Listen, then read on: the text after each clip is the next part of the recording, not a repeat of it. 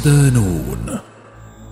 كيف تأثرت سياسات تركيا في سوريا بعد التدخل الروسي العسكري؟ مقال لعلي فياض. ضمن ملف سياسات تركيا في سوريا. اختلف تقييم تركيا للملف السوري. وتنوعت أدوات ووسائل تعاملها وتفاعلها مع مجريات الأحداث في سوريا بناء على تقلبات نظرتها للمسألة السورية التي اعتبرتها بداية قضية بين نظام مستبد وشعب يتطلع إلى حريته وكرامته. وما كان لذلك من تداعيات وتخوفات تركية من تطورات الأوضاع لاحقا على أمنها القومي. وصاغ هذا التصور مواقفها التي تبنتها من دعوة نظام الأسد للانفتاح وإحداث الإصلاحات اللازمة والنزول لمطالب الشارع السوري، وحرصها الجمع بين مصالحها الاستراتيجية والإيفاء بالوعود والمبادئ والشعارات التي رفعتها، والمتمثلة بدعم خط التغيير المتمثل حينها بثورات الربيع العربي للحصول على موقع رائد ضمن منظومة المنطقة. وهو ما ترجمه موقفها ضد نظام الأسد والداعم لقوى الثورة والمعارضة سياسيا وعسكريا وانسانيا. وفقا لرؤيتها ومقاربتها لمسار التغيير الحاصل في المنطقة والتي تعد سوريا جزءا مهما فيه مع بقاء موقفها عموما منسجما ومتناغما مع مواقف المنظومة الدولية عامة. ومن ثم مع تحول الساحة السورية إلى ساحة صراع وفوضى وتحولها بشكل تدريجي إلى تهديد مباشر لأمن تركيا القومي والمجتمعي. ومع تعقد المعادلة السورية وتشعبها بين مصالح قوى إقليمية ودولية ومحلية مختلفة فضلا عما تعرض له ملف الحل السياسي السوري من عملية تشويه وتمييع وتجيره عمدا لصالح النظام وحلفائه.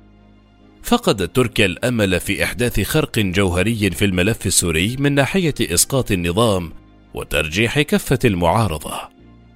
وهكذا ارتبطت القضية السورية مباشرة بالأمن القومي التركي وأصبحت مسألة حماية الحدود وإدارة تبعات الأزمة السورية على سلم الأولويات التركية لا سيما مع تمدد قوات حزب الاتحاد الديمقراطي YPG ذراع حزب العمال الكردستاني بيكاكا في سوريا. على طول الحدود التركية السورية بدعم سياسي وعسكري غربي أمريكي وروسي. وما كان لذلك من تأثير مباشر على توجه سياسة تركيا واستراتيجيتها حيال الملف السوري. تناقش هذه المادة الدوافع التي تقف خلف مواقف تركيا وتطور سياستها تجاه الملف السوري تحديدا بعد التدخل العسكري الروسي في أيلول سبتمبر 2015 وما لذلك من انعكاسات مباشرة على الدور التركي في سوريا. التدخل العسكري الروسي وانعكاساته على الموقف التركي. بلورت تركيا رؤيتها للملف السوري طبقا لتطورات الوضع الميداني ومن ضرورات حماية أمنها القومي والحفاظ على مصالحها في ضوء التغييرات الدولية التي كان لها أثر كبير في تشكيل موقف تركيا من القضية السورية لا سيما في ظل الفوضى التي رسمت المشهد السوري بعد تدخلات إقليمية ودولية وفقا لحسابات هذه الفواعل الخاصة بعيدا عن المصلحة السورية العليا والتي أدت بطبيعة الحال إلى بروز أجندات عابرة للحدود تهدد أمن تركيا واستقرارها والتي كان من أبرزها تمدد حزب YPG وداعش الإرهابيين على الحدود التركية السورية. ويمكن القول إن العوامل الثلاثة التي أثرت سابقا في تشكيل موقف تركيا تجاه الملف السوري خلال أعوام الثورة السورية الثلاث الأولى بقيت هي المحرك الرئيسي للسياسة التركية تجاه سوريا والمؤثر المباشر على تفاعلاتها والمتمثلة بتطورات المشهد السوري سياسيا وميدانيا في ظل تدويل الملف السوري خاصة بعد التدخل العسكري الروسي المباشر إضافة إلى انعكاسات الوضع الداخلي التركي وتفاعلات الأجندة التركية الداخلية وتقلباتها وتغيرات المقاربة الدولية العامة تجاه القضية السورية. عموما امتلكت تركيا القدرة على التأثير في المعادلة السورية وإفشال أي حلول أو تفاهمات لا تأخذ مصالحها العليا في الحسبان، بما تملكه من أوراق قوة بحكم علاقاتها المتينة ونفوذها لدى شريحة واسعة من قوى الثورة والمعارضة السياسية والعسكرية السورية، فضلا عن حضورها الإقليمي المؤثر والمجاور لسوريا إضافة إلى رسمها شبكة من التحالفات بين مختلف اللاعبين في المنطقة، ما جعل من الصعوبة بمكان استبعادها أو تجاهل مصالحها وحساباتها في سوريا.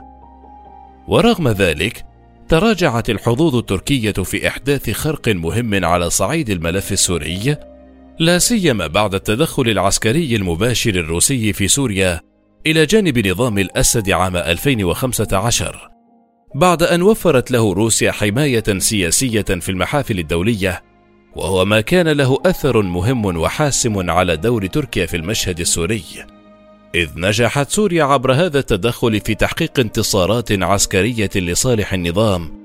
وتمكنت من زيادة مساحة سيطرته على طول الجغرافيا السورية على حساب قوى الثورة والمعارضة السورية التي تراجعت وانحسرت ميدانيا. وفقدت السيطرة على مناطق استراتيجية واسعة لصالح النظام وداعش بتغاض ضمني غربي وتعاط أمريكي متساهل مع تحركات روسيا وبالتنسيق مع إيران للحيلولة دون سقوط النظام بعد الانهيارات العسكرية المتسارعة التي عصفت بقواته في مناطق استراتيجية في سوريا. وأضعفت خطوات روسيا الميدانية التي أعقبت تدخلها العسكري نسبيا الدور التركي في سوريا وحدت من فاعليته. لا سيما بعد مد روسيا شبكتها الصاروخية إس 400 في المنطقة وسيطرتها على الأجواء السورية بعد أزمة إسقاط الطائرة الروسية في سوريا في نوفمبر تشرين الثاني 2015 بعد اختراقها الأجواء التركية. والتي كان لها أثر بالغ في توتر العلاقات التركية الروسية حينها وانعكست سلبا على الطرفين في ضوء سعيهما الحثيث لتطبيع علاقتهما. كما قامت روسيا بإنشاء قواعد عسكرية عززت بها تواجدها وتموضعها الاستراتيجي في سوريا وشرق المتوسط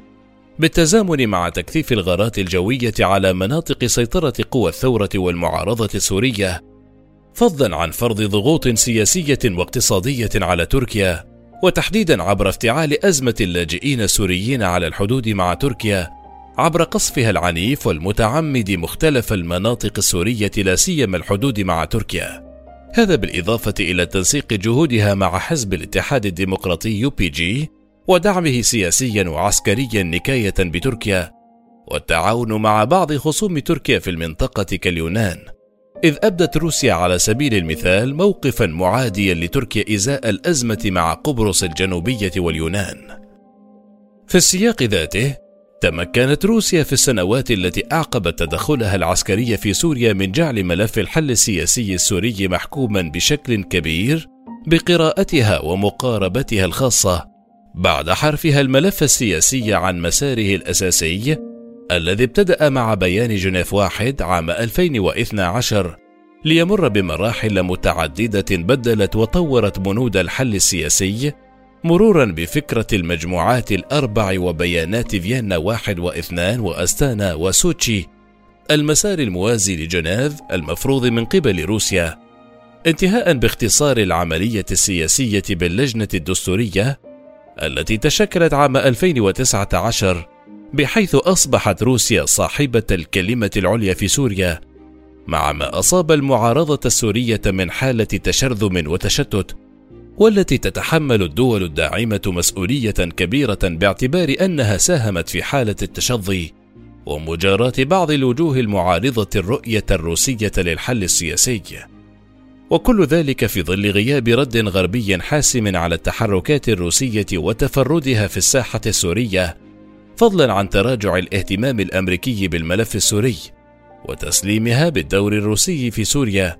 وتنسيق الجهود الدبلوماسية معها عبر الأمم المتحدة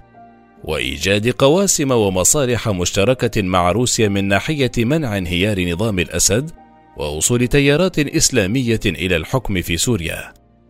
إلى جانب التراخي الدولي عن فكرة تغيير النظام وتحقيق الانتقال السياسي وفقا لمقاربة جنيف واحد التي طغت على مسار الحل السياسي في سوريا على مدى ثلاثة أعوام من 2012 إلى 2015 بعد تحصيل تنازل من قوى المعارضة السورية بعدم المطالبة برحيل الأسد مقابل الاكتفاء بفرض عقوبات اقتصادية على النظام والتركيز على البعد الإنساني والأمني من القضية السورية المتمثل بمحاربة الإرهاب الذي جسده تنظيم داعش فقط وفق المقاربة الغربية الأمريكية. واتخاذ قسد شريكا أساسيا في الحرب ضد داعش وبالتالي دعمها في إقامة كيان سياسي لها في الشمال السوري والذي يعد خطا أحمر بالنسبة إلى أمن تركيا القومي. كل ما سبق شكل عامل ضغط على السياسة التركية في سوريا من ناحية اضطرار تركيا إلى خفض سقف مطالبها تجاه الحل في سوريا والذي عبر عنه قبولها الضمني بمخرجات مسار جنيف حول الفترة الانتقالية وبقاء الأسد في السلطة خلال فترة انتقالية مع تمسكها بمقاربتها بأن الحل السياسي يكمن في رحيل الأسد بعد فترة انتقالية والتأكيد على أنه لا مكان له في سوريا المستقبل والذي يعد ضمن أحد أهم الخلافات الجوهرية مع الجانب الروسي الذي يميل إلى فرض حل سياسي شكلي تجميلي عن طريق اختزال العملية السياسية بمجرد إصلاح دستوري شكلي وإجراء انتخابات في ظل بقاء الأسد وإجراء ربما تغييرات ثانوية وسطحية بعيدا عن النواة العميقة للنظام المتمثلة ببنيته الأمنية والعسكرية الطائفية. إعادة ترتيب الأولويات. يمكن القول إن الموقف التركي بعد عام 2015 بدأ بالتراجع عن فكرة إسقاط نظام الأسد لصالح إدارة التبعات التي خلفتها الأزمة السورية، لا سيما تلك المتعلقة بمخاطر توسع سيطرة قسد، وذلك بعد متغيرات دولية طرأت على القضية السورية، والذي يمثل التدخل الروسي أبرز هذه المتغيرات إضافة إلى الموقف الغربي الأمريكي المتماهي نسبيا مع الرؤية الروسية للحل في سوريا. هذا إلى جانب أن التقارب التركي الروسي وتطبيع العلاقات بين الطرفين بعد مسار من التوتر والتجاذب قد انعكس فعليا على الموقف التركي من القضية السورية خاصة مع محاولة تركيا العودة إلى سياسة خارجية متعددة المحاور ورغبتها حقيقة في تطوير علاقاتها مع الجانب الروسي ورفعها إلى مستوى التعاون الاستراتيجي لموازنة علاقاتها مع الغرب. في ضوء توتر العلاقات الغربية مع تركيا وتدهورها إلى أدنى المستويات بسبب الخلافات حول عدد من قضايا المنطقة والتي تعد سوريا محورا مهما في هذا الخلاف تحديدا بعد دعم الغرب والولايات المتحدة قسد وما أعقب ذلك من موقف غربي أمريكي باهت تجاه المحاولة الانقلابية الفاشلة في تركيا عام 2016 وفقدت تركيا جراء ذلك الثقة بحلفائها التقليديين وهو الأمر الذي انعكس بطبيعة الحال على دور تركيا ضمن المعادلة السورية من حيث تبدل الأولوية التركية إلى منع تشكل كيان سياسي كردي بقيادة قسد والذي أصبح الهدف الناظم لمختلف السياسات والقرارات التركية المتعلقة بسوريا وذلك بالتعاون والتفاهم مع روسيا بالتوازي مع مسار علاقتها مع حلفائها في المعارضة السورية وما تبع ذلك من تدخل عسكري تركي مباشر في سوريا عبر عمليتي درع الفرات وغصن الزيتون بتنسيق مع روسيا وانخراط تركي فاعل في الملف السوري عبر مسار أستانا بالتنسيق مع روسيا وإيران.